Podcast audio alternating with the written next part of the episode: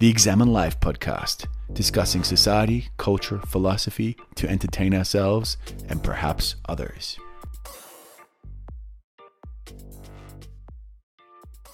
All right, so let's. Our topic today is the complexity of the masculine within modernity, and and that does sound super complicated. But as we just were talking about, you know, simply what are men's roles in society? Uh, what is your gift as a man? What can you do that's unique? You know, how do you harness that masculine energy? And for me, I think a lot about it, and I think you know a lot about my experiences as a young man growing up, not knowing how to be a man not knowing what's socially acceptable, not not knowing you know what's acceptable in the sense of pursuing women, um, and you know like this. Everyone's there's a lot of talk about this um, male toxicity or you know or what's um, what's socially acceptable, right? And I also feel like and and see there seems to be a lot of shame associated into what it means to be a man. Men men simply don't know what it where the line is or or basically how to be, how to embrace your masculinity in a way that's um, not only socially acceptable but productive and and loving and giving to to others. So maybe that's a bit of a, a brief introduction, John.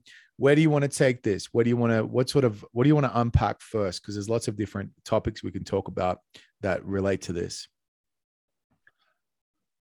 Um well, yeah. So what I guess I my question are do we have some like specific examples of um how uh, masculinity has been kind of uh I guess shamed to an extent or why where does this feeling of um shame for our masculinity uh, come from like what is the driving force behind that it seems like you know like the world is pretty much half men and half women. So why why do why is there half of us kind of concerned on our behavior and what you know how we should behave and how to like conceal some of our masculinity in in our current society. So that that's something where do you think that comes from? Like well yeah that's a great question. I, I think a lot of it's got to do with our biology right? Because men tend to be you know we we tend to have attributes that uh,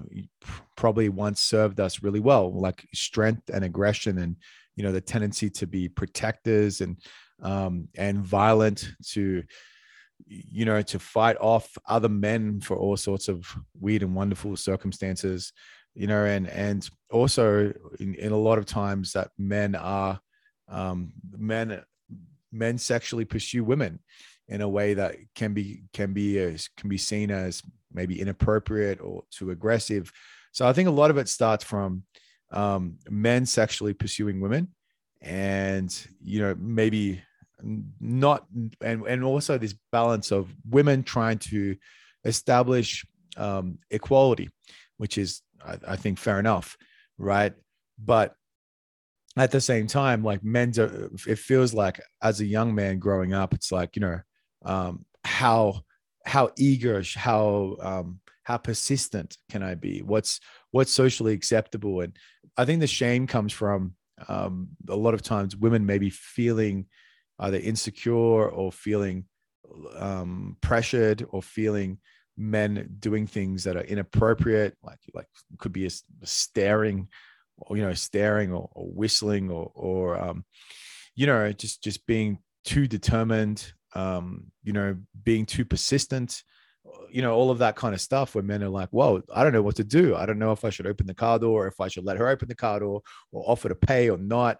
Um, I don't know what's appropriate. Right. So I think a lot of it comes from this balance of men trying to find their power of are they meant to be the, the, the, the pursuer?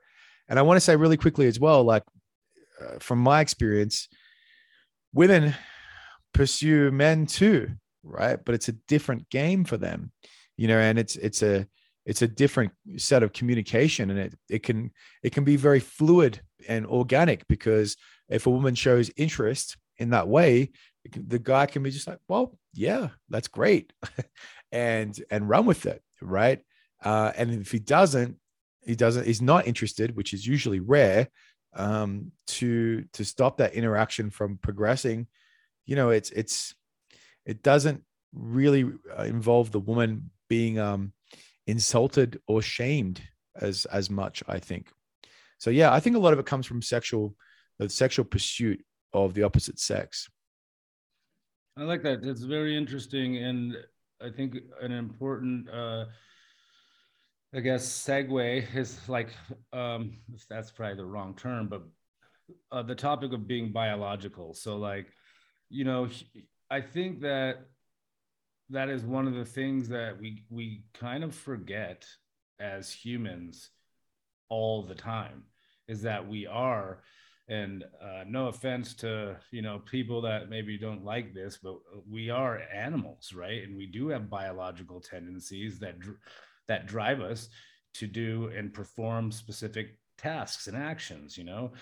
And so like you're saying from a biological standpoint men are we're naturally aggressive um, by nature. Um, we're aggressive we're protective uh, we are sexual you know? Uh, to the for the most part. Um, and I think that from a biological standpoint, that men actually want to be able to control something to an extent, you know, like in a life of like we're all in subservitude to something or someone. I feel like uh, biologically men want to have control over his unit. You know what I mean? Because that's the only type of control he can assert. And by nature, he he wants to kind of control something, right? Like maybe could might not be the whole world, but uh, well, we've seen by kings that that can be the case. But um, but yeah, like I that's like truly believe there's a biological underpinning of this that exists within us, and it's been you know back to like society and humans is that we tend to forget that these things are real. They are biological. It's written in our dna it's written in our bones you know? And and it's sad to shame that but but you see all the time like people consider themselves better than any other species the you know they better than all animals smarter than all animals. But we just have really complex uh, social structures you know? So um, yeah so that's like the biological drive. I think it's innate with all men you know to uh, like i said want to possess something want to have ownership of something whether it's their house uh, their family but also very important is that biological drive to, to protect the family right? And that's such a beautiful thing that's just been kind of shoved you know swept under the carpet and stomped on you know? Like this this this needs to be i don't know i just this is why i'm passionate about this topic is because we're forgetting that there might be things we don't like with that that nature but it served us to this point. That's why we've survived. I think a lot of it has, we have to give men a lot of credit for survival, right? Like, I mean, I said this to my wife the other day uh, that, you know, like, I don't know what our discussion was, but basically I was like, yeah, I'd die for you guys in a heartbeat. There would never be a single like fear. It would just turn into like my natural instincts would take over. And this has happened with me when I was a young kid, and I and I give it to masculinity. Um, we were in Puerto Rico, my mom and I, and we were we just taken the ferry from uh, old uh, New San Juan area to Old San Juan. It's a fun little ferry you get off and obviously it's a cool like port um, harbor port and it's just charming and beautiful and we're about to go get some snacks in the store and, and we see this man with a machete and there's blood on the machete and he's kind of got blood on him and it's a really scary situation you know? And i i don't know i didn't even think about it. I had no zero thoughts at all and i just stepped in between my mother and the man with the machete and there was like my mom still talks about this to this day. She's like i can't believe like you were you you were willing to fight for me. And i was like well yeah was i? Was that me? I don't know man. I think it was my nature you know? And so but i do have these fantasies you know and these like what would happen if someone did break into my home with my family here? And i just it's like fucking rambo buddy. It's rambo. It is fearless and it is brutal and uh, I think that's nature, and I think that's something. It sounds bad, right? Oh, violence. Oh, you can you could stop the burglar with really sweet words. Like, I'm sorry, I'm not going to risk it if he's got a weapon. It's just going to go down. And so, anyways, that stuff that I don't want to forget about the biology of it, but I, I do attribute it to nature, and so that maybe we can look at masculinity in a in a in a in a, a more a softer light, you know. Um, so um, I guess there could be some problems with that too and misunderstandings as well. So, uh, but women have these biological urges too. And so, like, if you look at like the National Institute of Health and sociologists in the US, you know, you got you, the US is a huge playing field for sociology, right? And social psychology. And uh, sociologists, uh, have a lot to say about that. And they and they will say that men naturally want to reproduce as much as they can gain some sort of uh, possession and that that possession that desire for ownership and for uh, accumulation of resources in men directly comes from what women naturally uh, need which is resources so it's not sexist. This is just, we're just talking about biology, not social structures right now. Um, but women naturally tend to want a man that can provide resources.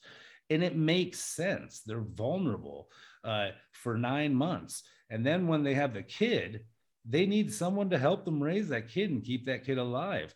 And so I think subconsciously, women are very drawn uh, on a biological level to men that are capable of protecting them and providing an abundance of resources for everybody. So no one's going hungry. So they can do what you know this uh, you know it's such a touchy subject but i was going to i'll just be myself man. But what their kind of job is is to be i'm sorry ladies. And that's to be a mother you know and to take care of the men in your family and the, your daughters and your just to take care of your whole family um, but they need resources to be able to do that. And as you see in today's world we can't do that. Everybody has to work. So now we've like just broken apart this atomic family and i think there's a lot of confusion now. But i do believe in equality for well not just gender but everyone. Um, um, but i think there's a conflict between the the old and the new. The, the old being our biological drives and previous structures, social structures, to the current one, which is like driven by equality for all, you know, equity and stuff like this. So I kind of went on a tangent, but uh, I don't know. Did I answer any questions? Did I even do anything right now? What happened that five ten minutes? Sorry. yeah, no, I, I think that a lot of those things resonate with me is that you know we both have different roles women have women have you know we both have different biology is that men can't have children. So yeah. women are blessed or cursed with that role one way or the other right? They are the ones that carry the child.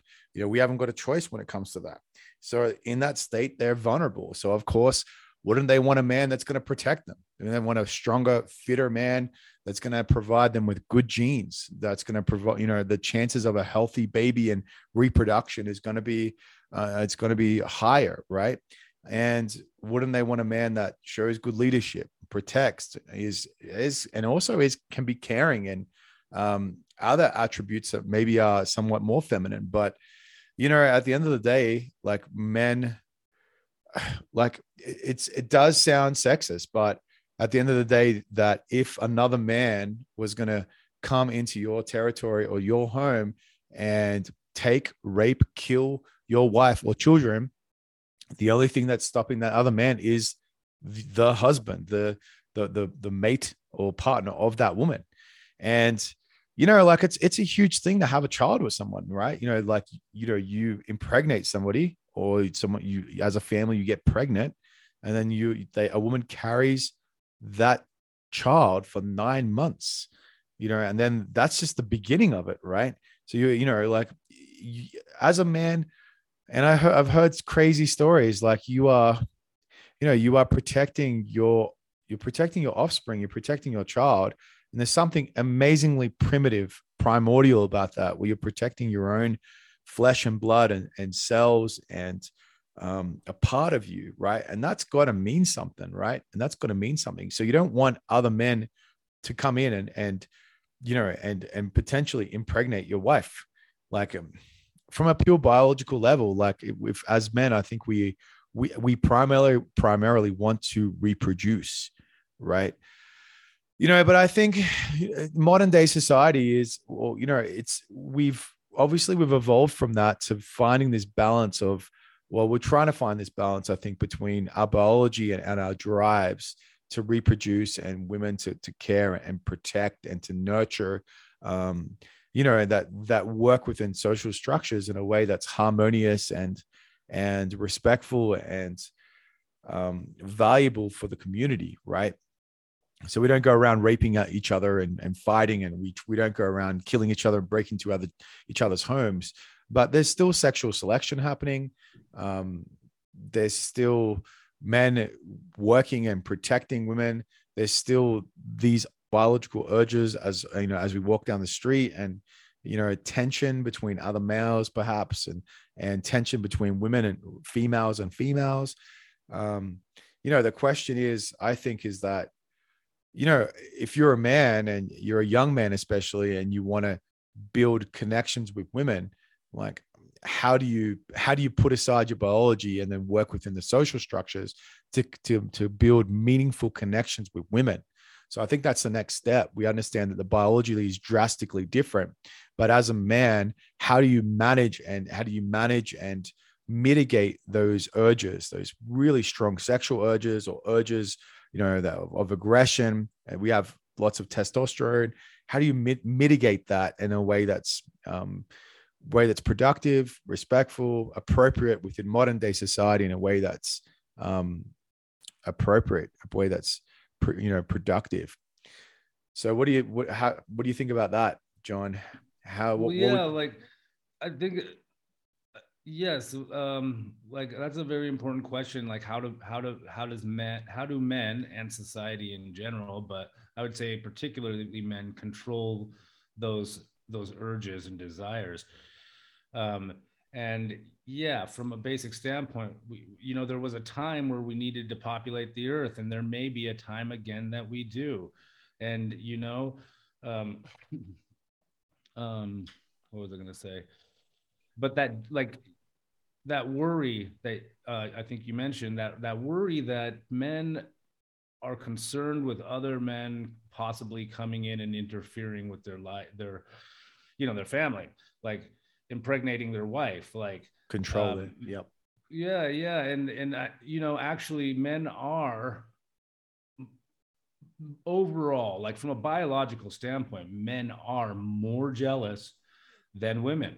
And this is like there's a, a, a very um, good reason for this and that's because you know biologically we know that no matter what that child is hers but we don't know for sure if it's ours. And I think that this has caused like an inner conflict within men's minds forever.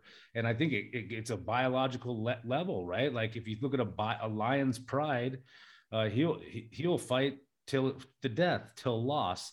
Any other man trying to enter that circle because those are his you know those are his that's let's just say that that's his wife or his women and they breed his offsprings and they're supposed to be his offspring but as you know, in a in a world where the man does often go uh, off to war or he's absent for long periods of time, um, things happen over history and humanity that have made men jealous. You know, you. I mean, there's a lot of funny stories about this. I don't know if you remember me, myself, and Irene with, with Jim Carrey, you know, but he's such a, a I don't want to use the word weak, but a sensitive, unmasculine guy and he just he just believes everything his wife says. And uh, he has three you know his wife's um, you know caucasian like he is but he has three black sons and they're really big black sons. And it's a great movie. It's a comedy. But eventually he, he he you know he's in denial. He's in denial. He doesn't trust his instincts. But eventually he finds out the truth. Uh, the guy, you know, the other the other man comes and takes his wife away, and this causes him a nervous breakdown. So it's called Me, Myself, and Irene. So me is the father, the policeman, the really sweet guy, and myself is the psycho. he just becomes he's just like a man that lost his wig. He just has a nervous breakdown. he starts doing crazy stuff like breaking things and you know just a man that's lost his lid would do. He doesn't murder anybody. It's nothing like that, but it's pretty damn hilarious. But my point is, is there's a lot of stories about this because it is, it is a truth. We know 100% that it's hers. Doesn't matter. It's hers. But there is a chance mm. that it's not ours. So that's where jealousy comes from. Um, there's a lot of scientific studies on that.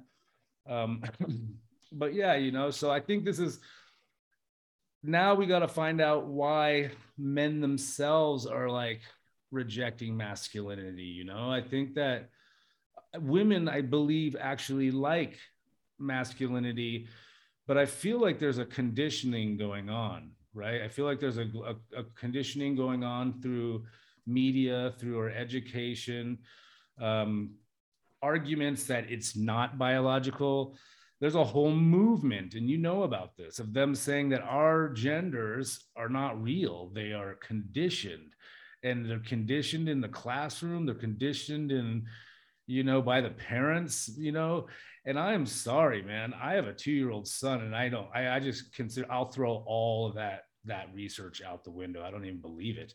My son was aggressive from day one. Uh, he's crazy from he is a man and he's very you know obviously he's a two-year-old kid but he's masculine already and i didn't do anything like that. I'm a pretty sensitive guy actually you know and i live in a house filled with women. He, he spends most of his time with women. Why is he aggressive? Why is he hitting you know things with the hammer? Why is he breaking everything? You know why does he run everywhere and want to climb up everything? And i think a lot of that's biological but we like there's you know so that's what i mean. I feel like this this pity, this this am I doing the wrong thing is coming from actual social um, um, constructions, the new ones that are saying that masculinity is really, uh, you know, I don't know, it's a problem. It's a problem. Masculinity is a problem, and uh, you know, and then it goes, you know, back to like this argument for equality. Um, and that's a whole other topic man equality because like what does that even mean right like if i'm if i'm in the corner of a house and there's someone trying to rape and kill me i don't have any faith that anybody's to save me. I'm sorry dude. Like nobody's coming nobody's coming to my rescue. They're running out the front door with the baby as far away as they can get. While i am well you know there no one's to protect me. So i don't see how that's even like how we've come to where we're at. And that's why I wanted to have this discussion because I feel like we're in a place that continues to demean masculinity. Um, and we're getting confused. I feel like we're getting too far away from that. But um, you have here toxic masculinity. What did you mean by that? Uh, is, is that like discussing the fact that that maybe our urges can become problematic if they are not restrained? Or was that what you were talking about? Well, yeah, I guess toxic masculinity can be like lots of stuff, right? It can be too much aggression. It can be uh, the misogynistic point of view. It can be uh, the desire to control women that comes from that biology, and it it, mass, it manifests in ways that's inappropriate or um, it's basically it's it's abusive in relationships it can be the you know our desire to protect and not be vulnerable in, in the sense of uh, hiding things and, and not being open because we think that to be uh, to be a man to be masculine is to be impenetrable is to be unbreakable is to be unbending unmoving right? Uh, it can be any i guess any like it's it's the question is how do we use masculinity in a way that's productive right? And you know how it's i think it's how does it become toxic? Because and i think i feel like a lot of that is because we just simply don't know how to we might not be aware of how to use it. But i would say that the masculine mind and the masculinity provides what does it give us it gives us focus. Um, it gives us control. It gives us um, this this ability to be in the present. It gives us maybe action, you know, to take action without uh, sometimes um, without emotion. It's it's it's illogical. It's um, spatial. Uh, it's also very creative.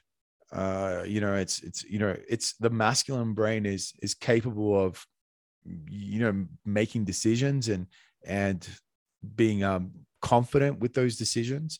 You know, but toxic masculinity can manifest in the sense of you know looking at women like they're objects and or sexual objects, right? Um, yeah. It's it's it's men have to be very very careful in modern day of how they treat women and how they deal with masculinity in a way that either hurts themselves or hurts women or other people or just everyone around them right? So you know it's i think there's a whole broad spectrum of what is toxic masculinity. And if you're not thinking about how you're using your masculinity you could be using it in a way that's actually detrimental to yourself and to others.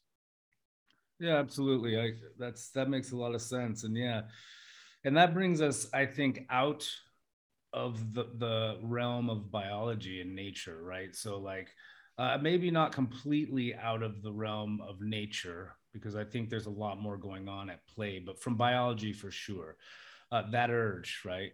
Uh, so we know that we want you know men want to procreate. They want to have a, a, a sense of ownership. And i don't mean that in like you are my slave. I mean that in in just this phrase you are my family. And that's it. And i will die for you. And you can have my resources but you're my family. So there's some rules we need to we need to put into place. Like don't talk to the milkman too long honey. Okay? I, i'm going to work to make us money. And remember that's half yours. Don't be talking to those other men. You know it reminds me of that weezer song uh where he's like, uh, when I'm away, she puts her makeup on the shelf. I want a girl who wants no one else, something like that. You know what I'm saying? And he's like singing a song about about he wants a woman that doesn't wear makeup when he's not around. And this goes back to like this is another problem. So we say that men shouldn't, you know, I do think men should control themselves in their pursuit for other women and the way they talk to other women and the way they look at other women. Um, but, you know, the irony, the hypocrisy in all of that is that women like to shine, dude. They like to be sparkly objects that draw the eyes near, you know, and like, so you know and i think that's biological as well you women use their um you know women use their beauty uh, and I, I don't want to use the word manipulate because I don't want to feel like it's a negative thing, but to draw the attention of men and in numbers because they don't know which man they're going to get. Uh, so you have a lot of women that put so much time and effort into their beauty and looking, you know, sexual sometimes. Not all women. Some just go for the beauty. Others go for the beauty and sexiness. Some just go straight sexy. But either way, that's kind of hypocrite you know it's kind of like hypocritical you know is to, to to to do that and then not want a man to go wow you look really nice. Holy cow. You know so that's you know it's ironic. We live in this like i feel like it's like this ch- these changing times. I mean we know they're changing um, but there's a conflict between the biological and now the social right where our societies have changed so much. Um, so yeah, but I do think it is the responsibility of men to, uh, especially in this time, um, but really in all times, is to control themselves. So men want to have control naturally, right? Maybe part of that desire for control is also over thyself. You know, it's possible that it, that is part of it because I know a lot of men restrain. You know, you know that listen, feminism was not created by women is created by men. In fact, there's one man who coined it and started all the research. And I forget his name right now. I could get it for you later. But f- the movement of feminism was built by men. And this is a very interesting concept.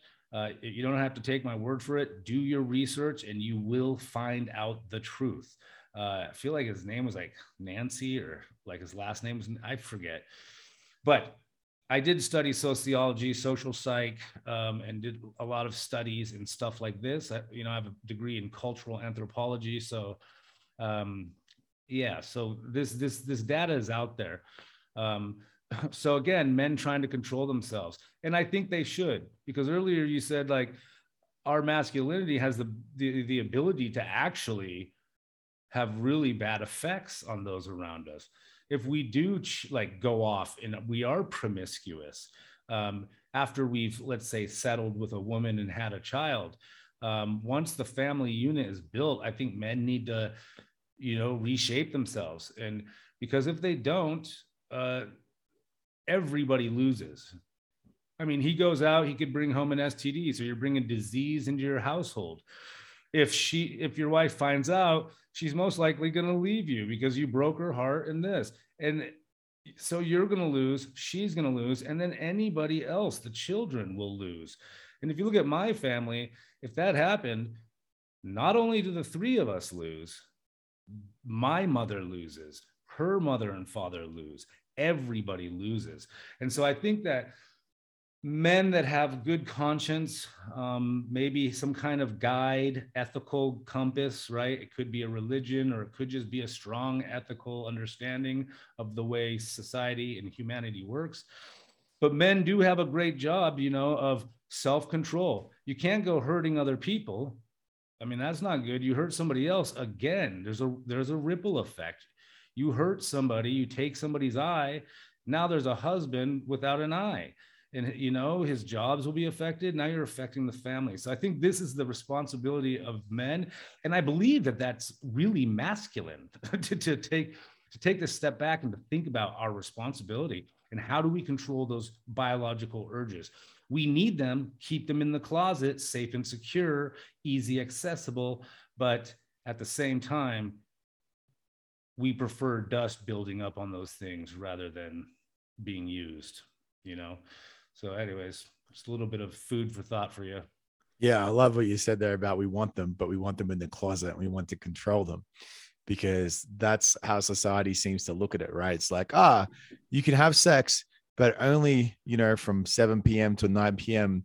in your in your house at this time, no one's around and you can't talk about it and you can't you know make it public and it's got to be with one person. You know like all these drives that oh it's okay to protect someone and be brave in this circumstance but it's not okay to be aggressive in another you know like boxing and and mma and compared to you know people fighting on the street etc like eh, there's a lot there to unpack. But you know we one thing that you mentioned is that i thought was very powerful is that we don't really talk about how the biology of women is permeating behavior you know permeating in society and how it, it, affects behavior with women. And we don't really talk about toxic femininity so much. And you know like you said is that women have this desire in their femininity to look and be feminine and feel like a woman and feel sexual. And i think that's a beautiful thing and they're entitled to do that you know but again uh, maybe in situations where it, it wouldn't seem to be appropriate that could get in the way you know, or, or create issues. Like you said, a woman, you know, seeking approval or looking, you know, being sexually flamboyant or, you know, Jordan Peterson got into a lot of trouble when he was talking about women using makeup as he was kind of saying something like it was inappropriate or it was, it was, um, in a way, it was making them cause attention to themselves. Eh, you know, it's, and then again, then men are shamed because a woman you know is looking sexy and she's looking attractive and she's getting attention and it's okay while they get that attention attention off the men that they want. But they get it often they get unwanted attention and guess what? It's sexual harassment right? Yeah. so i think that's very it's it's it's just very ambiguous. It's it's it's it's very it's just very unclear. It's it's very um i don't know. It's very distorted. So but you know, we don't really talk about you know toxic femininity and how that can you know we just had the Johnny Depp Amber Heard Amber Heard um, trials and relationships can get messy, but you know it's it's like Sigmund Freud basically said that society wouldn't even exist if we couldn't suppress our biological urges. So, is it okay for a woman to look sexy and, and get dressed up and be feminine? Absolutely, of course. All right. But maybe in an environment where it's she feels safe, right? And she's protected, right? And in an environment where she's validated and appreciated and, and not going to be abused and exploited, right? So, yeah, I think there's a lot there to unpack, but you know, men have we have this same issue. Yeah, go. Yeah, man. Like, so I don't know where all these references are coming from today, but uh, Dave Chappelle, uh, who's a very intelligent comedian, uh, has this thing where he's talking about, uh, you know, sexual harassment, right? And he's like, men, and he talks to the men in the audience first. He's like, your job is to find a woman to stay with her, protect her, to raise a family, and you need to keep your, you know, your shit in your pants, basically. And then he's like, but ladies, you gotta understand it's really confusing when you get dressed up like that and you say you're not that. He says, It's like me, Dave Chappelle, going out in a police officer's uniform on the corner of a busy street. And when someone getting robbed runs up to me and goes, Officer, officer, officer, help me, officer, please, I've been robbed. He says, I ain't an officer. I'm just dressed as one. And he says this, and he's like, Ladies, you gotta admit, some of you dress like prostitutes. and it's it's just hilarious. As you can see this comes into our movies into our literature into our stand-up comedy. But it's like the confusion right? Like me as a police officer on the corner or you know like help help. But don't call me a police officer. I'm just wearing the clothes. And so it was really a fascinating like spin on it. Um, obviously he has a lot of respect. He's been married a long time. He has a lot of children. Uh, but these are social issues that we are struggling with right now you know um, why you got to look so sexy if it's not if you don't want attention what was all the effort put into it like I don't know. It's always for attention, right? You don't decorate your house. I mean, yeah, decorate- a, a, lot of women would feel very um, offended by that. I feel, you know, and a lot of women would, I think a, a lot of women would say that, you know, they have the right to wear what they want to wear you know, without being judged and without having to worry about men pursuing them, right? Because they're entitled to to wear whatever kind of provocative, provocative or appealing or sexually attractive um, clothes. And I think there, there's, I agree with that. There is truth to that. But at the same time, you know, men, we are biologically programmed to procreate. And when women wear revealing clothes, you know, I understand why Muslim, some Muslim countries have their women completely covered up and controlled now because I, be, because of that. Um, you know, when women are wearing what they're wearing, it does trigger and activate, you know, um, our biological urges in ways that sometimes, and I can I can promise you, a lot of men, you know, and, and I felt this, we don't even want to feel, right? And if you're yeah. a man that you're not in control of your impulses, most men, I think, are, right? I would say that the majority of men are in control of their impulses, right? But there's always going to be that one one guy or that 1% or that 0.2% or 1% of um, every, you know, every situation person that's going to do something inappropriate that's triggered based on, you know, based on what women are wearing because it does elicit attention. It does elicit emotion, right? But it's like what you what do you do with it? And can you can you take the beast out of every man? You know, like I don't think you can.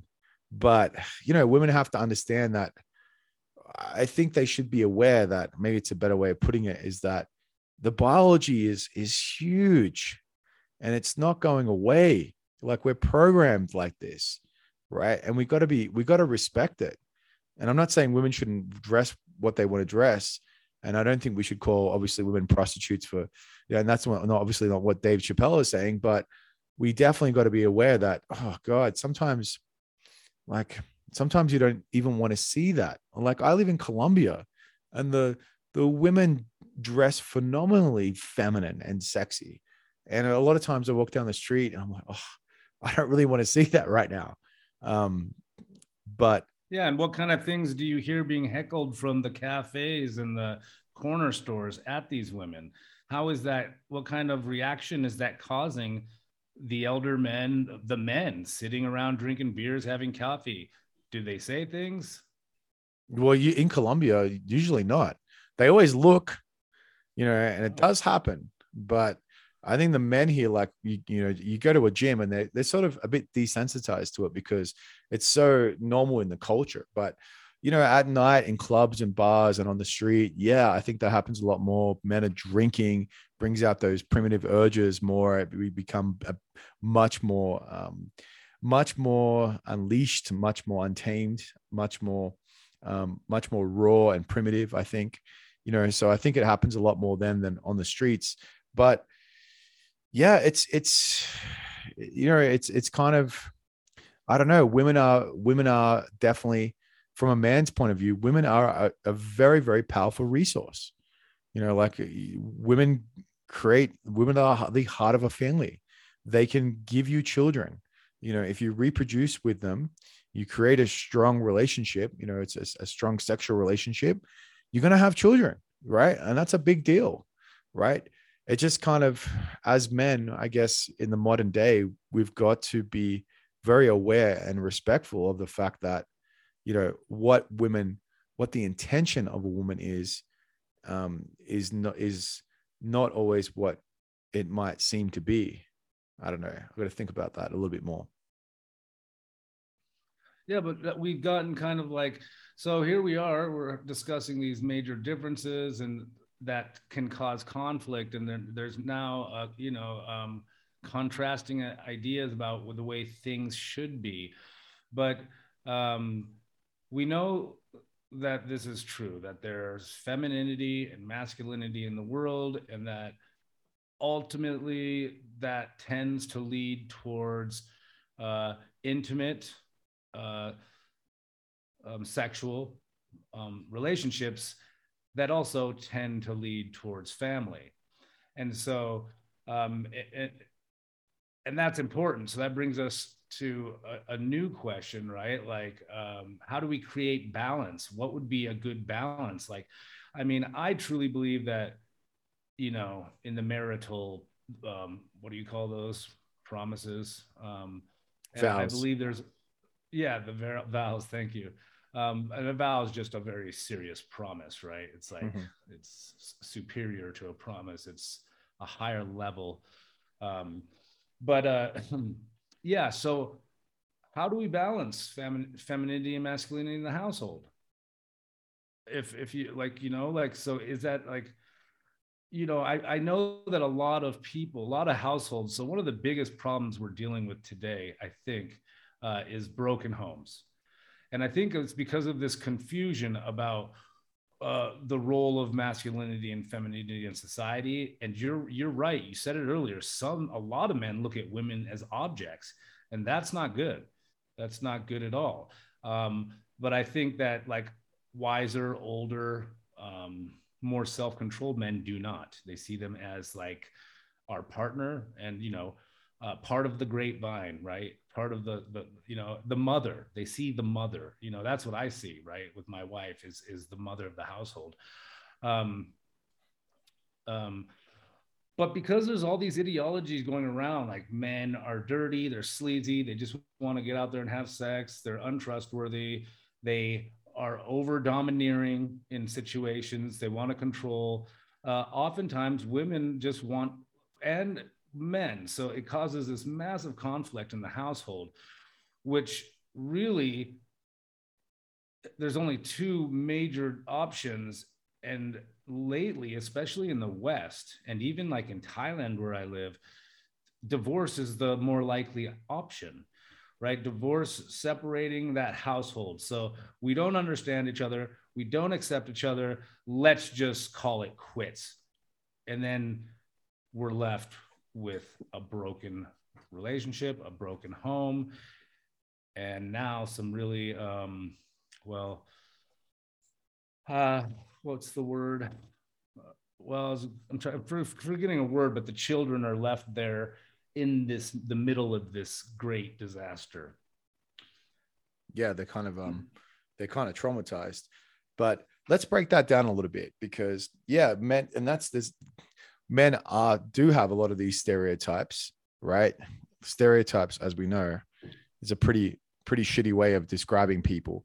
Not all men are like that. Yes all men all men want to engage in sexual activity to reproduce yes. But i think that maybe men are maybe a little bit could be a little bit sleazy um, when they're younger but it's really the it's kind of like it's it's them establishing confidence to talk to women engage with women and to to be with a woman. But i think that really the the intention whether men know it or not is basically to create the family unit right? And then the, the then then the real game begins. Because when you're in the the family unit that's when it's like the masculine energy and the feminine energy is very important. And I was saying this the other day to a friend of mine. I think that, you know, because when I talk about my wife and my relationship, I said that there seems to be two ways of dealing with women in the in the household. And the, the first way is the old school way of it's my way or the highway, right?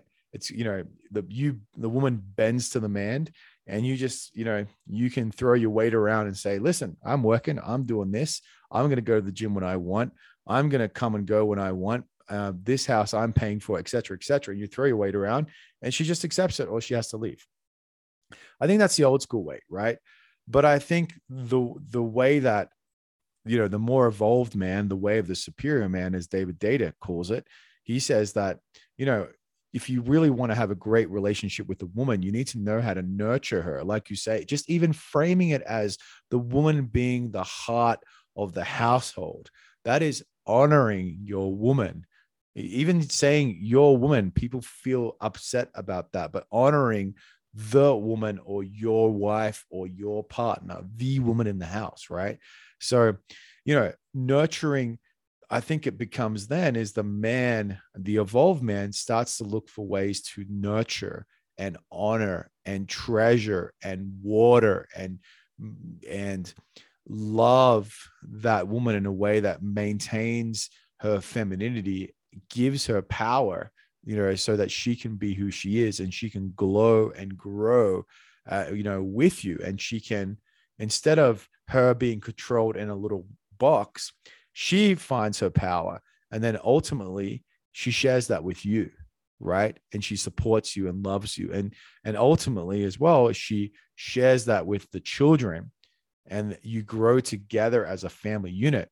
And that's something really beautiful but if you haven't got that ideology within your head and you don't understand that, you know, you it's not about controlling your woman to making so she's subservient and obey, but it's about nourishing her, right? And that might mean that as the masculine, you might need to simply not talk. It might not mean that you might not have to hold back your masculinity and not try to give her solutions. It might mean that you you you have to hold back or stop you know tapping into the masculinity and and you know explain things using your your logical masculine spatial brain about you know how today was an exception and every other day that you've behaved perfectly right? So i think that's really important to acknowledge you know what is the evolution? The evolution of okay men want to sexually pursue women but most men will end up finding some sort of long-term partner you know that evolves into a, a family kind of unit. And then the real power comes in with you know understanding how to use your masculinity and femininity in the household to cherish each other instead of controlling each other.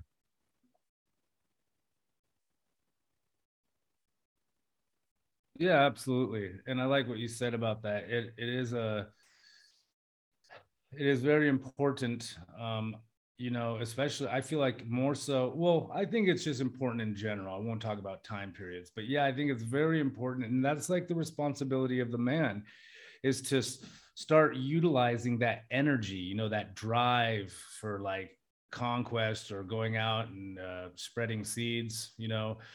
Just take all that energy and give it to your wife or your companion or um, whatever it may be. Um, and I think that's true pre-birth and post-birth you know like but i think it's it becomes everything becomes more serious when there's a child involved um, and i do find i do find it um, i do find it of tremendous or immense uh, value um, to make sure you put that maintenance in there to make sure that we nurture the woman. Um, because one of the problems if if we forget to do that it can lead to conflict it can lead to um, maybe avoidance and maybe uh, a wife or a, or a husband will stop paying attention to the other. And then what happens then? Well then that leads to like um, insecurities right? Um, i guess maybe yeah mostly insecurity. like they start feeling that they're not loved and if we feel we're not loved we're more likely to flee the situation you know so it's fight or flight i mean and i mean that in a in a relationship way uh, and, and fighting being not violent fighting being the struggle to the constant struggle to um, nurture those in your family. Now that's the, the ultimate fight for a man, I think. Um, and I think men are very, very, very capable of giving love and tenderness and nurturing and and consoling and and everything. And I think to an extent, some men, including myself, like the feeling I get from serving my family, you know, for doing these nice things for them. Um, but I do forget about it from time to time, right? And uh, so I find that very important. And I feel like in a world that's especially like in like my country, the US, it's a world like, you know, its mantra is independence, right? And there's you know, independence is actually quite a dangerous, dangerous concept because it really makes this idea that we're we're either independent and free or we are controlled by something else against our will and uh, so it's this binary system right? Freedom and independence or dependence and slavery you know and that's just not the truth. Um, we are all dependent and we're dependent on one another. So i think men need to remember that um, they need to come in and if their wife's upset like Steven said sometimes the best therapy is just quiet and listen you know. But men wanting to innately kind of like you know speak their point of view and control situations will tend to fight back. And i'm i'm i'm very guilty of that. Um so how do we do it? You know i can't speak from a woman's perspective on how like their end the feminine end of things except for just the same as letting your partner know you love them but men really need to work hard. It's not just about what I've found is it's not just about the resources, you know, the financial resources. The other resources are the foot rubs, the back rubs, the hugs, the brushing the hair, the cooking the food, the, you know, and, and some, you know, maybe buying fruit for them or a flower. You know, in Thailand, they don't really buy flowers, but I kind of still do once in a while for my wife, but you know, they would love a mango. you know, it's like a Bob Marley, you know, Bob Marley was known to be romantic, but in a very strange way. Like he would never buy them candy or or roses or rings or diamonds. He'd bring them a mango, and that was it. You know, like just some sweet fruit. Uh, but yeah, so you know the fact that both of us are talking about this shows, and I consider us both kind of masculine men, that there is a true tenderness within us and it's just this you know men have a really strong responsibility to be able to control these gifts which i call them gifts that we've been giving uh, been given. And it's not just gifts for us it's gifts for our family it's gifts for our community. You know what i mean? Like you know if a kid down the street you know gets attacked by a dog you can be damn sure i'll be in between that dog and that kid even though it's not my kid. And even if I don't like the kid, I'm going to be in there. Why? Because there's a biological urge. I got to protect that kid. That kid's part of my community, and his family's happiness ultimately is tied into the community's happiness, you know, the overall happiness. So, you know, this is the thing that I think I hope people one day can realize is that the masculine mind, there's a lot going on in there. And it's not just sex, it's not just power. There's a lot of love and compassion. And I just hope people don't forget that. Yeah, that's really well said. And I think only when you become a part of a family, only when, well, maybe not only, let's say, you know, like, let me not say, let's not use the word only, but when you become a part of a family, when you become especially a husband and a father, that energy is so important. Like you said, why can't it be like loving? Why can't it be, you know, why can't it be nurturing? Why can't it be um, caring? You know, all of that, all of those um, attributes that the masculine uh, and the masculine mind has. You know, the masculine mind and masculinity is also patient. You know, it's it's it's it's nurturing. You know, like having the male presence in the house and just having this calmness. It's it's kind of like I, I don't know. It, it's it's just kind of like a realm of power that's that's there, like just with like cool water that at any time could could come up. Like uh, I don't know, maybe a you know a lion that's um, a lion, a calm lion, right? That's just watching the cubs, right? There to guide, there to protect, but at any moment there's a threat. You know that lion will stand up, you know, and rip to shreds the enemy because that's his job is to protect what he loves, right?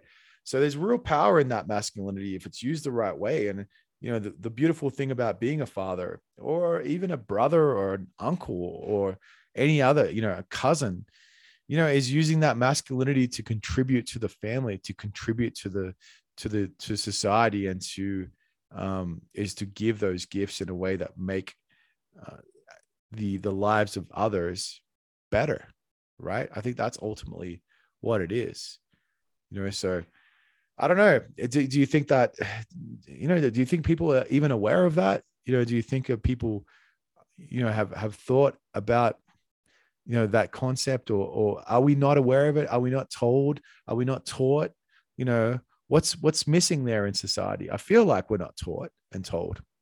Yeah, I, yeah, I hear you, man. I totally agree, and um, you know, yeah, it's it's very complicated and i'm not sure what's happening but i think we can all agree that the contribution of a brother or an uncle um, in situations is a very powerful influence. And i mean same with aunties right and sisters you know? So uh, i think it just goes down to that we need a good balance of femininity and masculinity within our societies. Um, communities and households. And i believe it starts in the household right? Like um i mean the the root of it like the beginning of it starts in the household. Um but we live in a you know the us has like a 55% divorce rate. I think thailand's around the same which is really high. And then what happens is uh you just get you know women raising children well boys and girls. And there's arguments that oh yeah you know they can do it by themselves you know we can do it by our, ourselves. You know i one time i got in a fight with my wife you know unfortunately and you know it got to like conversation like that like i can take care of my son really you know by myself i don't need you blah blah blah. And i was just like honey that's not true like of course you can. Yes anybody can raise a ch- child by themselves but at what cost and so I kind of like to talk about that. Um, what is the effects of like absence of masculinity within a household when we we're in a world where broken homes are pretty common, right? At least in my country of birth, and then also in the country of choice where I live now. You know, it's like there's tremendous uh, impact and it's for the negative right the, the, the, absence of masculinity in a household is devastating for children can they survive it yes of course i did here i am you know and uh, i grew up without a dad in my household and um, what kind of what, how has that shaped me well we could go into a lot about that um, but I'd like to speak more on the general of how it how it shapes people. Is that all right if we kind of start going into that, Stephen? Yeah, I think it's a good topic. Okay, cool. Yeah, so like, you know, again, I, to- I told you like I, I did some research in sociology. You know, they do a lot of studies on how societies are impacted for any given reason. I mean, you know, sociology actually means the study of society, right? And so um, society is everywhere. It's within our households, and you know, I feel that we need to find a way, and maybe this is the father's job in today's world, is to become more selfless and to accept that that's the environment we're living in. But man, it's so easy just to quit, and uh, children are devastated, man. So it, both sides, like ch- female children and male children, need their both their mother and their father. But you know, the common trend is is that when there's a divorce or a separation, it's the father that goes, right? It's the father that goes. Um, you most men wouldn't want to take children away from a mother. Just a, a, decent man would not see that as any type of benefit for anyone. Um, you know, and so I think what typically goes is the man accepts it and he leaves, and then um, you know, it's not about it's not just the parents that are affected it's the children. So i'm just gonna you know according to like uh, i brought it up earlier the um i was doing some research on the national institute of health uh, by the us government and it's um, a group of sociologists psychologists uh, studying the effects of the absence of father in the household. And it is the data um, is you is uh, I'm losing the words right now, but it's basically uncontestable, uh, you know, and basically by having the father in the or not having a father in the household always leads to greater social uh, issues for the children, and th- there are many, many uh, negative effects, including you know financial effects um, relationship, playing out in life, confidence, right? Um, and it's it's just really it's really sad that we've come to accept that. And i feel like a lot of people have accept that. Like i said i come from a broken home. I know a lot of people who would argue that the mother is the only one who's really needed by the children because she bore them. She has you know she she, she nurtures uh, more. She's more sensitive. She talks more. And I just totally disagree with that, man. I mean, you know, females that don't have, and this is scientific evidence, females that grow up without fathers are more likely to get pregnant. Uh, 70 times, 75 times more likely, not times, sorry, percent, 75% more likely to become pregnant in their teens before marriage and then to end up in broken relationships. So it perpetuates itself. And part of that is because the lack of confidence, right? And discipline. And I think that masculinity in the household brings, you know, it it comes with its baggage, right? Uh, I mean, it's we're different males, but it comes with this this men like fathers want to control and discipline their children. And what I mean by that is they want them to make the right choices. They want them to be safe in the world. And sometimes that could be misunderstood, right? It's called tough love. And uh, even my, my wife has said, sometimes you try to, to control the situation too much. And I'm like, yeah. And then I go through a, re- a list of reasons why. Um, and then she sometimes gets it. She goes, oh, yeah, no, I didn't think about that. And other times she doesn't, which is okay. But um, so let's just go in through this really quick. But um, there are a lot. It's it's it's proven that there are tons of effects, positive effects for children growing up with uh, a father. They tend to get better grades. Okay, so uh, males males are 80% less likely to spend time in jail, right? Um, or drop out of school. Um, and it's because of that lack of it's that lack of uh, discipline, right? So people that grow up with both a mother and a father, children, uh, are definitely more emotionally stable. They find commitment easier, um, and they go out into the world and they're more successful. It's just the data doesn't lie. There's they've been studying this for since the 60s, really, since sociology first kind of started blossoming. Um, and it's getting, I mean, it's becoming more and more obvious, right? So I think that people like the household needs this disciplinarian. They need this person that can be tough and rigid and strict because that's the way the world is anyways outside you go outside and if you if you're used to breaking rules or not having structure well then you're going to fail in many ways right but basically grades financial uh, career success relationship success all of these are they benefit like there's it's in that invaluable invaluable the uh the role of masculinity in the outcomes of these children's lives. Um so I mean, do you th- do you think these facts, I mean, are something tangible enough for us to hold on to and maybe make an argument for the importance of having masculinity and accepting and appreciating masculinity within our society? Yeah, I would say that it's a given. It's it's obvious. Like I would argue that it's obvious, and I would be, you know, just as destructive if there was the the mom was not there, right? I think you need, you know, for the the the healthy uh, environment for a child is that you need the balance of the masculine and feminine energy, right? And there's so many benefits that go with that. And I like even just like you said, there's, there's some really simple ones like economic ones, right? Where you have two incomes.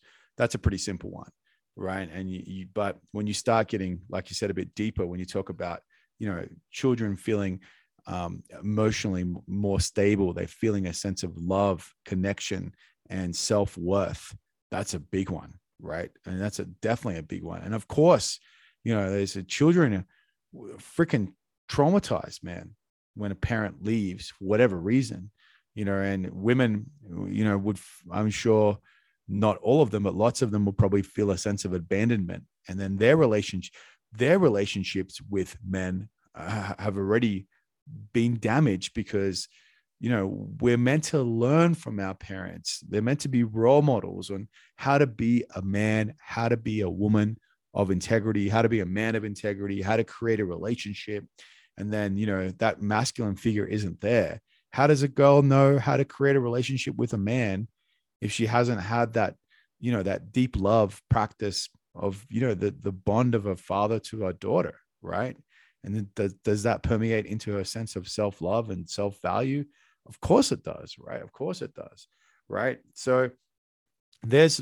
a couple of really big ones there, like the academic performance that you mentioned, you know, discipline, you know, like men's sometimes, you know, will have no trouble saying no. You you got to say no to a kid. And maybe sometimes women, you know, and also the fact that a single mom, she's trying to do or a single father, you're trying to do so many things. You're trying to wash the clothes, cook a meal, you know, uh, clean the house, stop the house from burning on fire, keep the kid alive, you know, do his homework or her homework. Bro, like, how do how the hell do you do all that? How do you do all that? Right. And then and then like what are you gonna do? You have you have time to discipline the kid and give that kid lots of love it's kind of like you're going to give that kid an iPad to put the television on and just go, listen, go watch TV, let mom do what we need to do, and there'll be dinner on the table in, in an hour. Right. And that's yeah. who misses out then. The, the child misses out on the the role models in the house, the the attention and energy they they need. And they they grew up basically, well, I, I can't see it any other way. They they grew up neglected because a child should never grow up with just one person right? It's you, you know, like yeah, absolutely. A child, yeah, if the father's not around, well, then she should be with, like, ideally in the perfect world, okay, like her sisters and her mom and her grand their grandparents, and they so the kid has got you know connections and feels loved, not feels abandoned, right? So it's it's pretty deep and it's pretty heavy, but at the same time, it's also kind of it's like you said that it's it's there's a lot of data that's come out. So um, and it's basic psychology, man. Is that kids need to feel loved, and they want to feel loved by their mom and their dad, and you know, and kids even, you know, like I have a stepson. He's nine years old, and when I came into his life, he was like, "Who is this guy?" Right, and you know, the way that I discipline him and the way that we do it together is we've got to be very careful because the whole time he's known that I am not his biological dad. And that's made a huge difference in the way that he looks at me because, you know, kids immediately give their biological parents a lot of respect because it's my dad or my mom, right? So, you know, can you be a strong role model and, and you know nurture and raise a child that's not your own? Of course you can, but you've got to do it in a different way. But the my stepson, because he hadn't had a masculine figure in the house for four years, you know, he had his personality, uh, you know, evolved in a particular way with just his mom, you know, um, and I think with a bit more anxiety sometimes, and sometimes, um, you know, feeling feeling abandoned and and not having someone say no as much as what he needed to have that right? And we had to work really hard to try to find that balance now with between you know him as a young man and and nurturing him and connecting him with to his biological dad and um you know trying to just at the very very minimum minimum make sure that he feels loved and protected and you know guided you know. So bro what do you think about this concept of you know the the male mentor? Like you know is is is again i feel like that's something that's com- com- like completely undervalued. Like this is you know the, the male presence in the house you know is, is definitely i think it's taken for granted in lots of ways right? It's assumed and when it's not there it's like ah oh, you know she's going to suffer but the kid will be okay or whatever. You know they don't really people don't really think about the long-term indelible long-term effects that children have because a parent isn't there. But what do you think about the male like well you know did without getting too personal do you feel like do you did you feel like in your life you know how would your life have been different with a strong male mentor you know when did you ever find in your life a strong male mentor later later in your life how important is that is it to be a strong male mentor for your son right and and do you think that by giving him that, for example, he's going to be at an advantage? There's some questions to throw at you. Yeah, man. Uh, good question. I, I, I think it's, I think it's vital, man. I really do. Um, I feel that, you know, like in your situation, you're the male mentor for Angel, and I think that Angel's life will be tr- like improved in so many ways. You know, the problem of not having, you know, I, like you said earlier, men, we sometimes have no problem saying no, no, and that's it, final, you know, whereas like even my mom, and, and I know I see it all the time. I won't list people. I shouldn't probably talk about my mom either, but like, but I will because it's a personal experience. Is that she would say, No, you can't do this. And I'd say, I want to go. I want to go. And eventually she just didn't want to fight, right? She was trying to avoid the fight. And she said, All right, you can go. Just call me when you get there.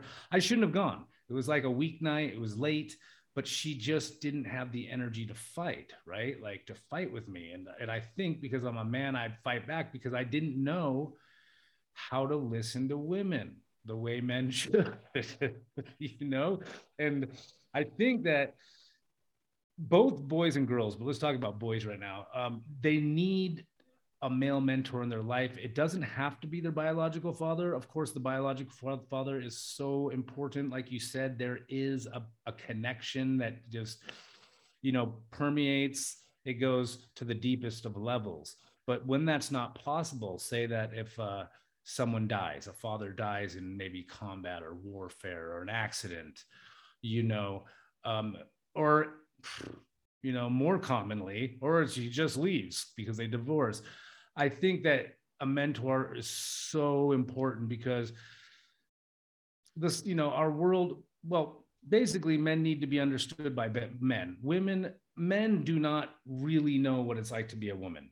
They never will. What is child what is uh, uh, becoming pregnant feel like? What does giving birth feel like? How do you feel afterwards when you're the one that birthed this thing? Like no wonder women don't want to leave their kid it's always the father that leaves or usually uh, because there is a connection there that we don't even understand right and uh, boys will typically always love their mother the most, right? They respect their father, but they there's this love for their mothers.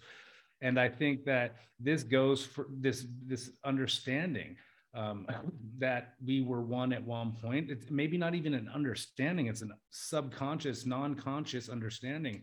Um, but yeah, man, I think it's so important to have a good male role model um, because it just boys are different and only boys understand what boys are going through emotionally um, like how do we control our urges well it's easier to take that from another man than from another woman right because there could be like biases you know you could kind of see that like maybe like oh yeah well she's a woman of course she wants me to treat women right but if a man says no you need to treat women right that's one of the most important things in the world that's the only way we're going to make it through you know uh, they're angels, blah, blah, blah. You need men to tell you that as a boy. Because as a boy growing up, I wouldn't take uh, some of these things seriously that were said by my mother, kind of like, well, you don't understand what it's like to be me. You know what I mean? But that wouldn't have been possible if I had like a mentor very close to me and like, he can tell me, I understand exactly how it is to be you. Don't you, you know, and then he'd probably put me in my place and i think that men young men need to be put in their place man they really do like and i don't mean that like in a negative way but we we need to learn that in the when we i mean we need to be providers. Men aren't that valuable dude. We we, we are very expendable. I mean we go to war they can just get rid of us you know pretty easily. Um, and you, there's another one to come around every time. And I think that only men can explain that situation to young boys that you know you ain't shit unless you make shit of yourself and even if you make shit of yourself you need to take care of the people around you because otherwise there's really you're not giving anything to society unless you're t- you know taking care of your family uh, making sure everybody's fed and has a roof over their head and fighting for your country you have zero value you know, and they need that kind of sincere honesty, you know. And I shouldn't say zero value.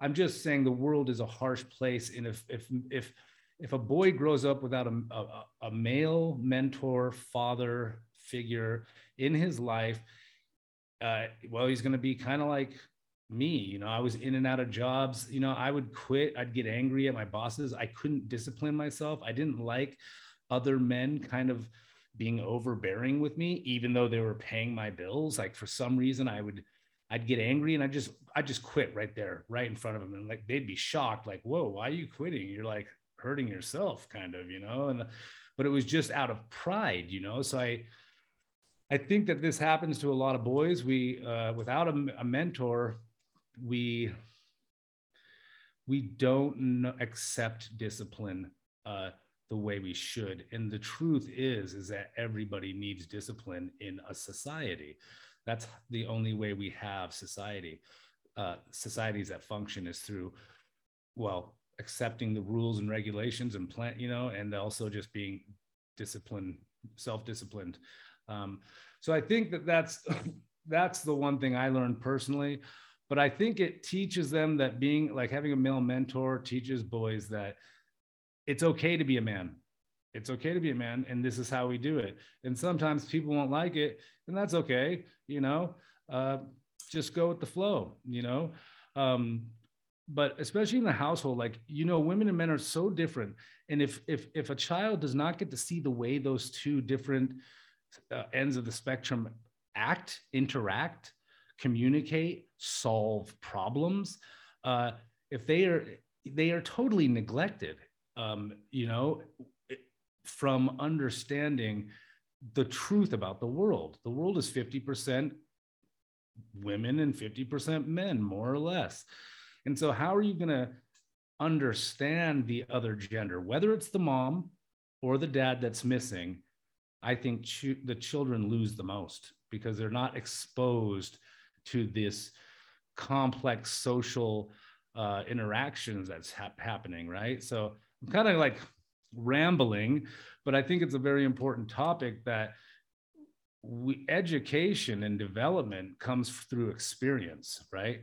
And if we don't have those experiences, well, then we're void of them and we become adults. I mean, you can see them around you. You know, I had friends like uncles, but for some reason, my uncles really weren't that involved. Um, but when they were, they did cool, manly stuff with me, like take me fishing, you know, uh, out on a boat. And that was awesome. And then they'd call me out. You know, they, they, they were, they spoke to me different than the women did. That's for sure. Like, pick it up. Yeah. yeah. You know, they were very strict with me, dude. Like, and that little bit was good. But like I said, personally, I've had a lot of issues in my life just because I had to learn how to work with other men and how to accept um, not always being in control, you know, sharing that. So I hope I answered your question. I feel like I rambled a bit. No, you definitely did. And there's, I think there's a lot there to unpack and explore. And I would, I would even argue to, to add to that is that that's just maybe the tip of the iceberg, right? And then, you know, you're like, I would argue that you don't have to have a vacant parent physically to have a vacant parent emotionally, right? And you know, I'll talk from my own experience that I feel like you know I didn't connect very well with my father, and you know it was a it was a big dis um, maybe a, a disjoint disjointedness reg- regarding like his upbringing and and his his upbringing, his identity, his ideologies, and and you know my dad's a first first year Australian immigrant, um, so you know, I think what what suffers there if you haven't got a good mentor, like even though my dad was present, I, I kind of made a, an active choice not to replicate my dad's behaviors and ideologies, right? So then I felt like I didn't have a strong mentor, or someone I could learn from and for, to guide me and to direct me. And then I felt very lost, man. I felt like I didn't have a strong identity at all. And I felt like I didn't know who I was and, you know, what to adopt. And I had, I spent a lot of time thinking about, um, what does it mean to be a man and and how do you uh, you know how do i find my place in the world and it was a massive blow to my confidence man it was a massive blow to my progression and maturity and um, i fell into other things as as distractions and you know ignored it because i didn't have the guidance that i needed you know to to so turn me into a he, mm. he was in your household right like he was present but just withdrawn is that what? Yeah, my, my, dad was um, physically there, but you know, my dad was a bit difficult. You know, he was very old school European, uh, very overbearing, dominant. Um, he was a bit verbally abusive without, you know, intending to be. Um, you know, my dad did a lot of things I didn't agree with. My dad has, it still does. He has a lot of ideologies that I don't agree with. Um, you know, and that's that's fine. But you know it's it's kind of like i could have conformed and and just been like him but as this is another thing man as as boys young men if you don't like what's in front of you you're going to rebel you're to you're to find you're to say no and you're to be ready for a fight and um, that conflict might last a day a month a year or a decade right so you know if, if you as a parent haven't got a way to, to resolve that and understand that then you're screwed. You know, you're going to have a long term conflict with your son because you haven't got the tools to be able to deal with that. So I, you know, I feel like as as it took me a long time to to really find my feet, probably my late twenties, as um, you know, getting educated before I really felt like I, I became a man. Um, and yeah, I, I think it definitely slowed down my progression as a as a human being. But you know, I feel like I got there at the end, but I felt like, you know, it was just it was just stupid. It was just a waste. Not a I wouldn't call it a complete waste of time, but it, it, what would you rather? Like if if I had a son, you know, I've got a daughter. If I had a son, I would want him to be guided and molded as much as you know he's willing to be, right? So that he can be empowered by the world and he can be loved and cherished and feel valued valued respected, confident, and not have him filled with doubt and and uncertainty and not knowing how to um, where his place is in the world, right? So that's a huge one, man. I think your identity as a young man can be um, completely, if not threatened, it can be completely very turbulent and um, uncertain. Yeah, and that raises an interesting question um, on my behalf. So I agree with you that that um, withdrawn or you know um, inactive or distant parent also has its uh, profound impact on a child's self-confidence psychology right? Their their understanding of themselves.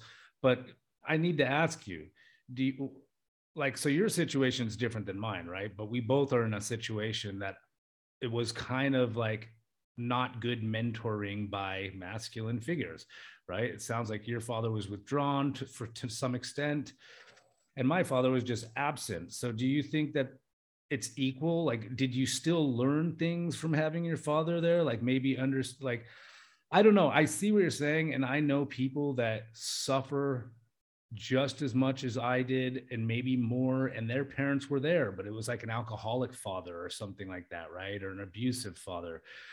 And that's pretty gnarly dude. Like i've never experienced that so i don't really know. Um, but do you think there is a like a a difference, I guess, like between the absence, the complete absence, both mental and physical, versus just, I guess, mental, you know, uh, communication. Um, because that's an interesting question to me because, like, it sounds like you have a lot of the same issues that I did, man.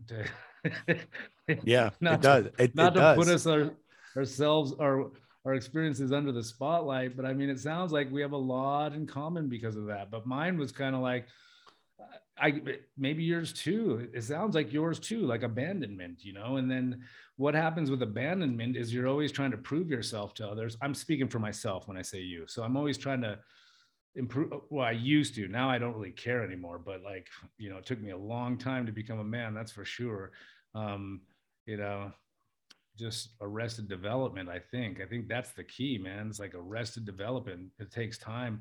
But i felt really that's the tragic part. yeah yeah absolutely. And it's it is tragic. And that's why i think it's so important to have both in the household. But you just i didn't even think about what your experience and not just yours millions and millions of people's experiences having a parent there that just isn't there. Um, well i guess the question is like by having a parent there, having a male figure, you know, can that person do more damage than good? Right? Can that person actually cause more trauma, trauma and pain and long-term suffering than good, even though they're there? And of course, the answer to that is is yes.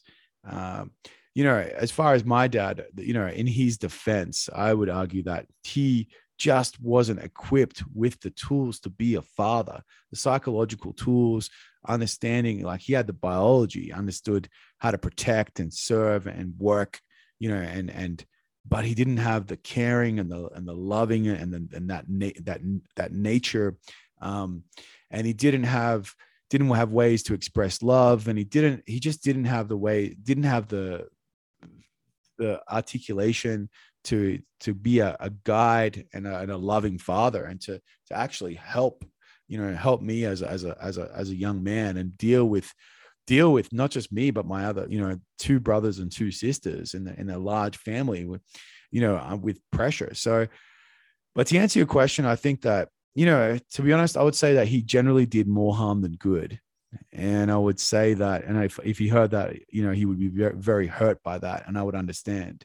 Um, but at the same time you know there was lots of things that he did like his ideology about money and and he my dad was sometimes very dishonest um but you know like kind of tricking people out of money sometimes not individual people but made more businesses.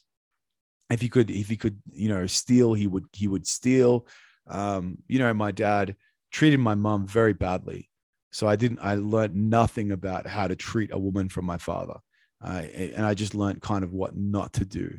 Um, you know, and his personality there was there wasn't a lot there that I could take, but what I learned from my father was that in life you need to be determined and disciplined, and if you work hard and you focus, you know, and you are tenacious, you will succeed. I learned how to be careful um, about some of the decisions that I made or about, you know, physically careful around and be very aware of my surroundings.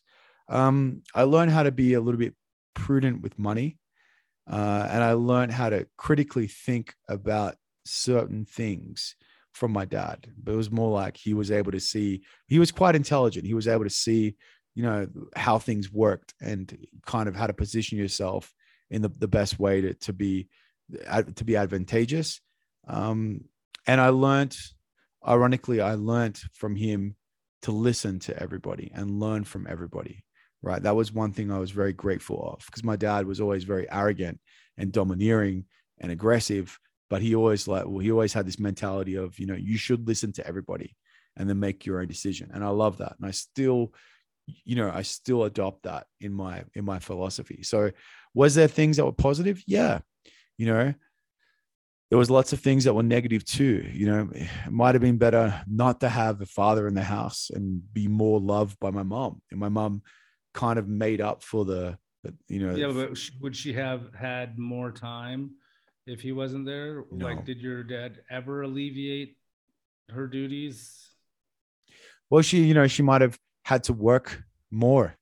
She might never have been there. She might never had had the uh, you know my brothers and sisters right? It just would have yeah. been totally different. So i guess it's you know not not very productive to to speculate but you know. No but i really like what you said though man. Like this is a, a very a very intense uh topic and it, it and it needs to be looked at maybe deeper in the future. But this idea that well, he scarred father's scar, but it sounds like, you know, if they if they're self-absorbed, if they're not like you know balancing their own femininity because i think we all have that. Like i think men and women both have femininity and masculinity. But obviously uh you know there's the spectrum and we're at the far end of masculinity. But i'll tell you what i am a i love you know and i think that that's what your father was missing was like that that desire to share love. I don't know. I don't know your father, but it sounds to me like you learned a lot from him. It sounds to me like I know it was rough, dude, and it was it was terrible. Um, but he taught you some really important stuff. And what I like, I want to focus on is what you said, what not to do. You learned not how to interact with women, but how not to interact with women. And in in certain ways. And I think that's powerful, dude. Whether it was a good journey, I still think that you know you still get to analyze. Are there is your father like an archetypical per- male? Yes, he is. Those guys exist all over the world. So you understand them through a painful process, but you understand them more than I do. I, I, I don't know that. I didn't have to get exposed to that. And so in some ways you have knowledge and awareness that I I guess will never have. Um, um, but it sounds like you still gained in a really painful way some very important qualities and understandings about the world around you. What not to be. I don't want to be that type of father. I don't want to do this. Uh, i also like that listen to everyone. Yeah he sounds like a smart guy but smarts doesn't mean like wise right? You can be smart as hell but unwise for sure uh, so I don't know. I'm not going to make a decision on whether it's better. I'm not. I don't even want to talk about that. Whether it's better to have the man or the fa- uh, there, whether he's bad or not. But I do agree with you completely that some men, and this this upsets me, some men cause more harm than good, and that is messed up. You know what I mean? Well, it's like what you but, we started this conversation, and I think there's strong points, and I and I I would take yours i would take your side there in the sense of like there's those valuable those lessons were valuable and i think w- would um you know regardless of the pain and that you know obviously it wasn't you know a nazi concentration camp but you know it wasn't you know there is there's always going to be trauma that parents give their children. And i think as i said my dad just didn't have the tools to to really love and cherish his kids. I think he wanted to he just didn't he wasn't aware. So a lot of that is that even his fault right? So uh, you know i've really forgiven him man for the for the pain and suffering that he caused. But you know there's definitely the not the not being something the the the, the the reacting the direct opposite way has definitely shaped my identity in ways that I think is very positive because I try not to lose my temper and get angry, you know, be violent or aggressive, you know, not to say my dad was really violent, but yeah, do, you know, treat women in a way that I think my mom would, would have, would have appreciated to be treated. Right. Those things have definitely stayed with me. Um, you made another point though. You were talking about, um, you were talking about what was the last thing that you mentioned? You were talking about it's it slipped my mind. I was just saying like that. Well, I'm not sure, but uh, that whether it's it's more like destructive to have a withdrawn parent that just doesn't behave well versus no parent at all. Um, I think that was one of the things I talked about, um, and not understanding from your perspective what it was like to have um, you know that type of situation but that there were benefits you you oh the archetypes right the archetypes males like you understand that these men exist and i think that you also have grown more compassion because you saw what your mother went through and she toughed it out she toughed it out and it taught you a lot about women you know they need I mean, that's not fair, right? What happened is not fair. And you have this powerful belief now that you want to make sure you treat women correctly. And I think that's awesome, dude. I think that's a beautiful thing. And, you know, I'll be honest, dude, I, I think that I slip, I drop the ball a lot on that. Like, I think that the way I talk sometimes uh, is it's condescending, you know? And I think that I it's hard for me to hold my tongue sometimes and this is this is wrong i wish i would have learned something like that and i'm still fighting to, to, to improve on that uh, but i find it like i think if i had a dad to tell me to shut the fuck up all the time i would have been more restrained you know with my words. And uh, but man it's very complicated. Yeah i don't think i refreshed your memory. Um, there was something else there but, but that's that's that's okay. You made it another good connection. But you know, it's it's kind of like, well, you know, one thing that comes to mind, oh, I was I was going to connect it to this is you you got to break the cycle, right? Is that you got to you got to break the cycle, and it's our responsibility to do better.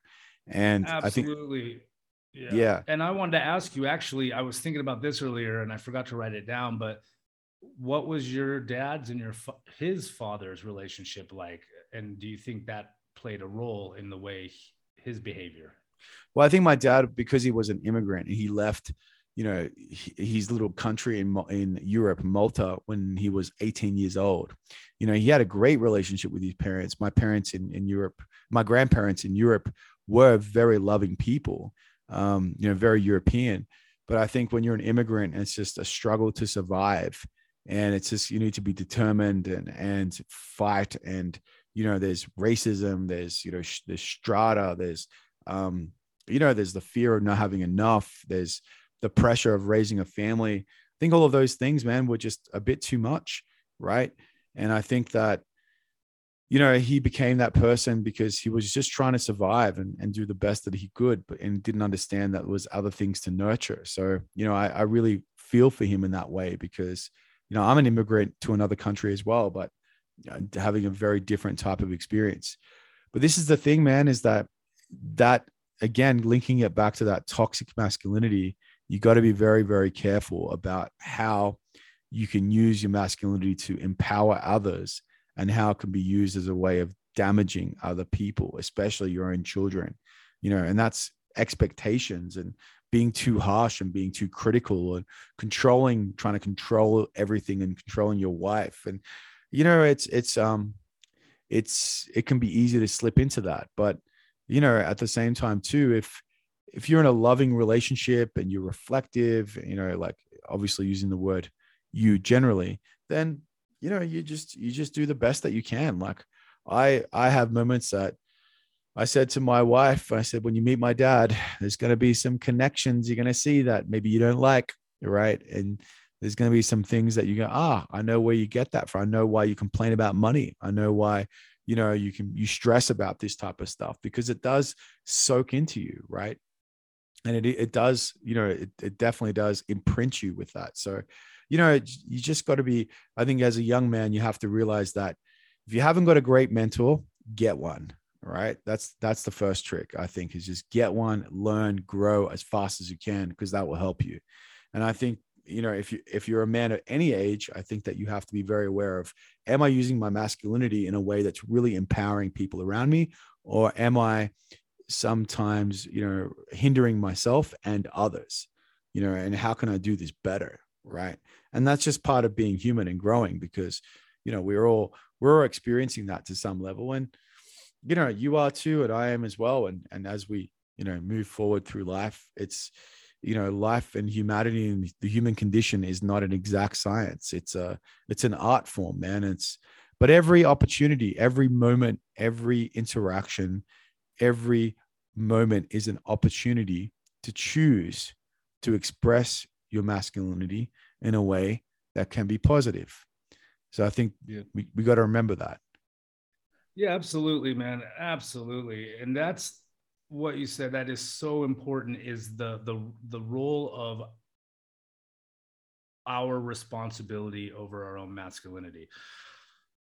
The the only reason why I feel like, or the main reason why there are these struggles against masculinity is because it has been damaging. It has hurt a lot of people, especially through the wave of immigration that built America and Australia and Europe, you know, all this disconnection.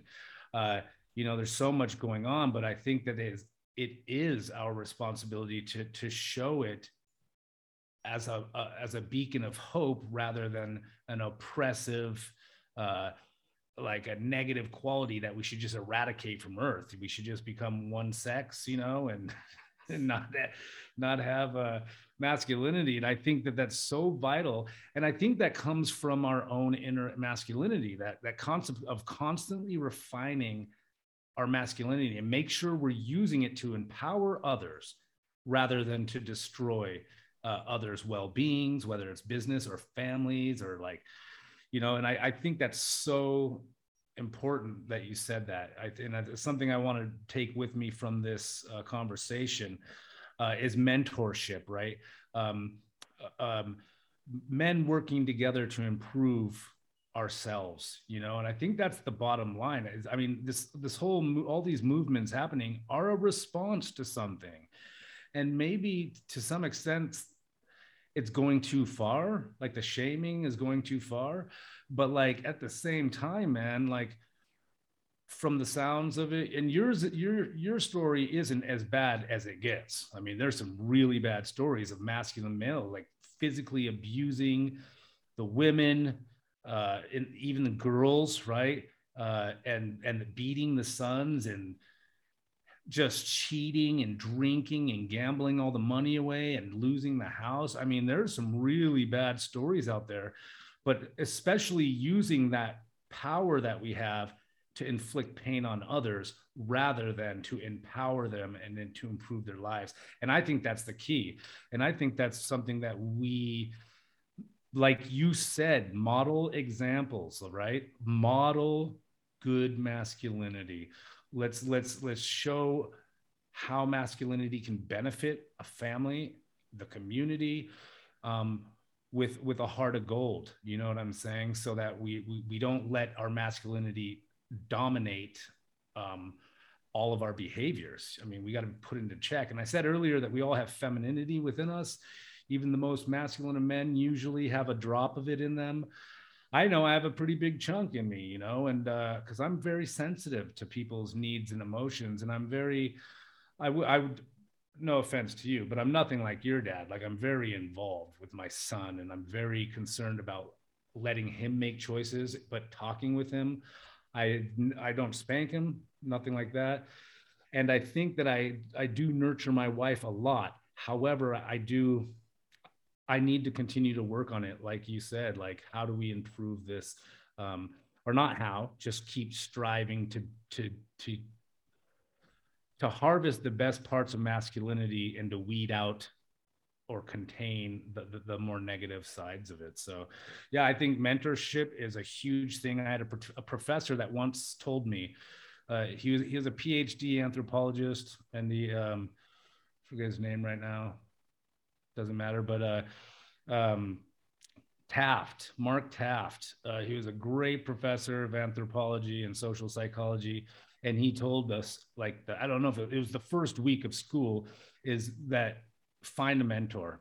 That was his thing is go find a mentor. You need a mentor. Boys need mentors.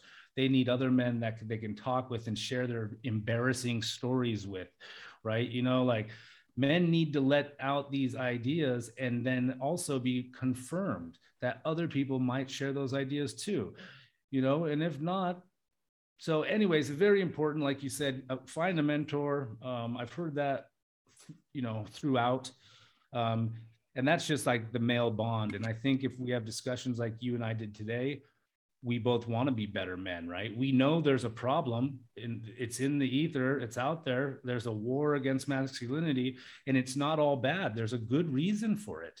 It is a reaction to a long history of abuse. And that shit shouldn't happen, man. And I think it's your, my, it's our job to preserve masculinity for all of its greatness because it is great. It is a powerful, powerful thing. And we do have the ability to improve the lives of others. And that, I believe that's a fact.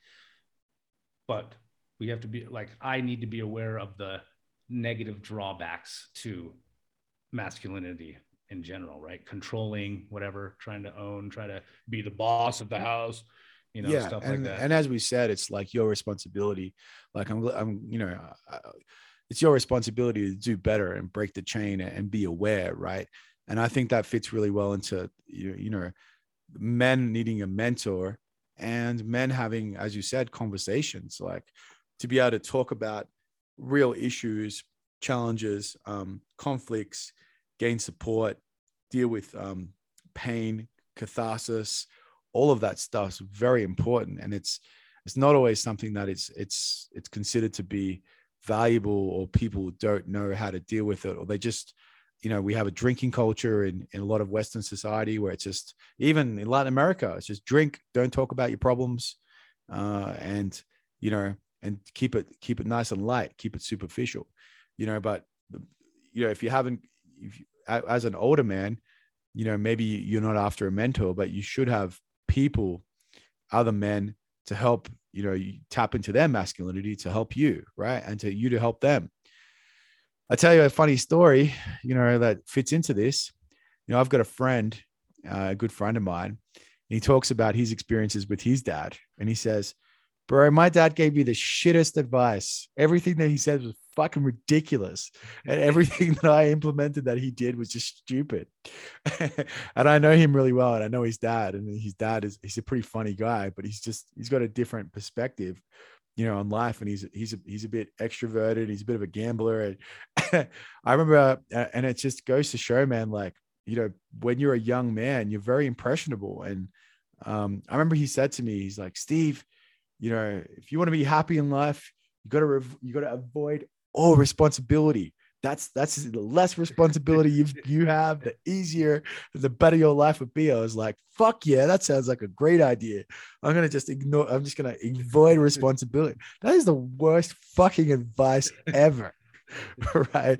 Because responsibility is a beautiful thing when you accept it right? And you want it but it's a, it's a it's a tyranny and slavery when it's been you know thrown on you and forced upon you, right? But he was just projecting his shit onto me, right? Yeah. And um, he he didn't really realize that I would remember that for you know for literally probably um 22 years afterwards. You know, having that conversation in the car. But my mate is famous for saying that his dad gives shit advice. But that's all well and good. But when you're saying it to young, impressionable men, that remember it and might even follow it and might t- might end up regretting it later on because it's freaking silly. Yeah. That's pretty hilarious though. Yeah, like you know, and good, I still remember the laugh, stuff that he man. said, and I still remember my mate talks about. It. He's like, "Bro, my dad gives gives the worst advice." You know, it's just. but when I was young, bro, I was I was looking for mentorship. I was starving for it. I was I was looking for it everywhere. You know, I, I just couldn't find it. You know, I was just looking for men that would guide me. Like, how do I deal with this world? Right. You know, it's it was just programmed in me. And I had to really fight to I had to read books, man. I read a lot of books because in my part of the you know, the, where I grew up in, the, in this very small country-ish type towns, that there wasn't a lot of people that were insightful and and were able to inspire me or share information. They were just like, they just didn't know what to say, you know. But yeah, did you find yourself like like so without void of a mentor or a figure like a masculine figure, a mentor? Uh, did you find yourself like trying to like cling with your friends? Right. I feel like if we don't have the mentor, we start we need one. I think it's a natural state, right? Like it's how our brains have developed. And as uh, a means of survival. yeah, it's our means for survival. So we need this mentorship. And when it doesn't exist, what happens? We've tried to find it within our own circle of friends. And you got to remember this is like one to two, three gener or not generations, years of difference. So like, so the models become well, no better than you and myself as teenagers. Those teenage boys become our mentors because we can't find one and that's where a lot of problems come in right? It's like lack of responsibility.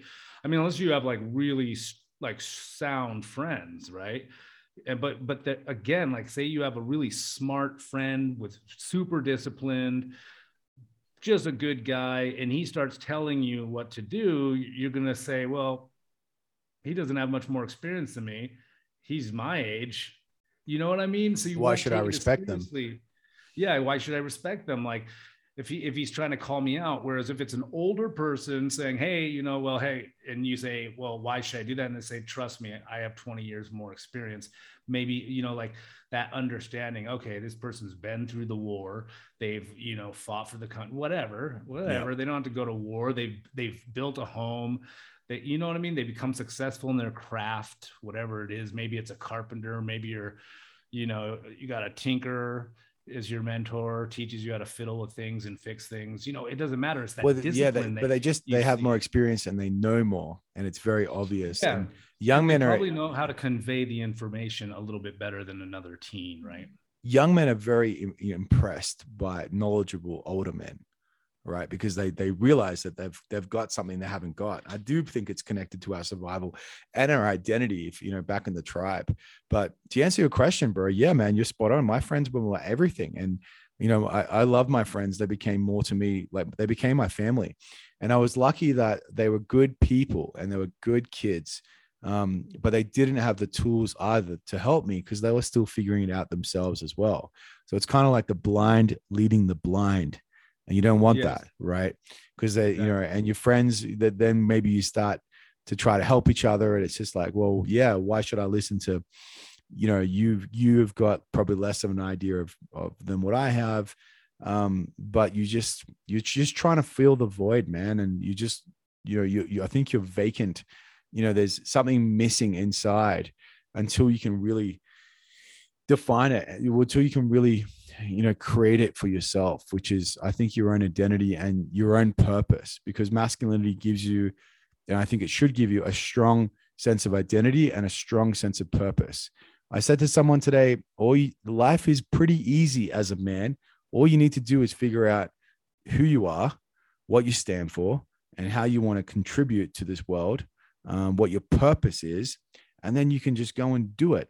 And then you know when you are able to do that you know, and you give to the world and you add value, the woman, you know, that in your life that you will attract, that will happen basically organically because you will find a woman that appreciates who you are, right? And then she will compliment you because you're already on this path and you can compliment her.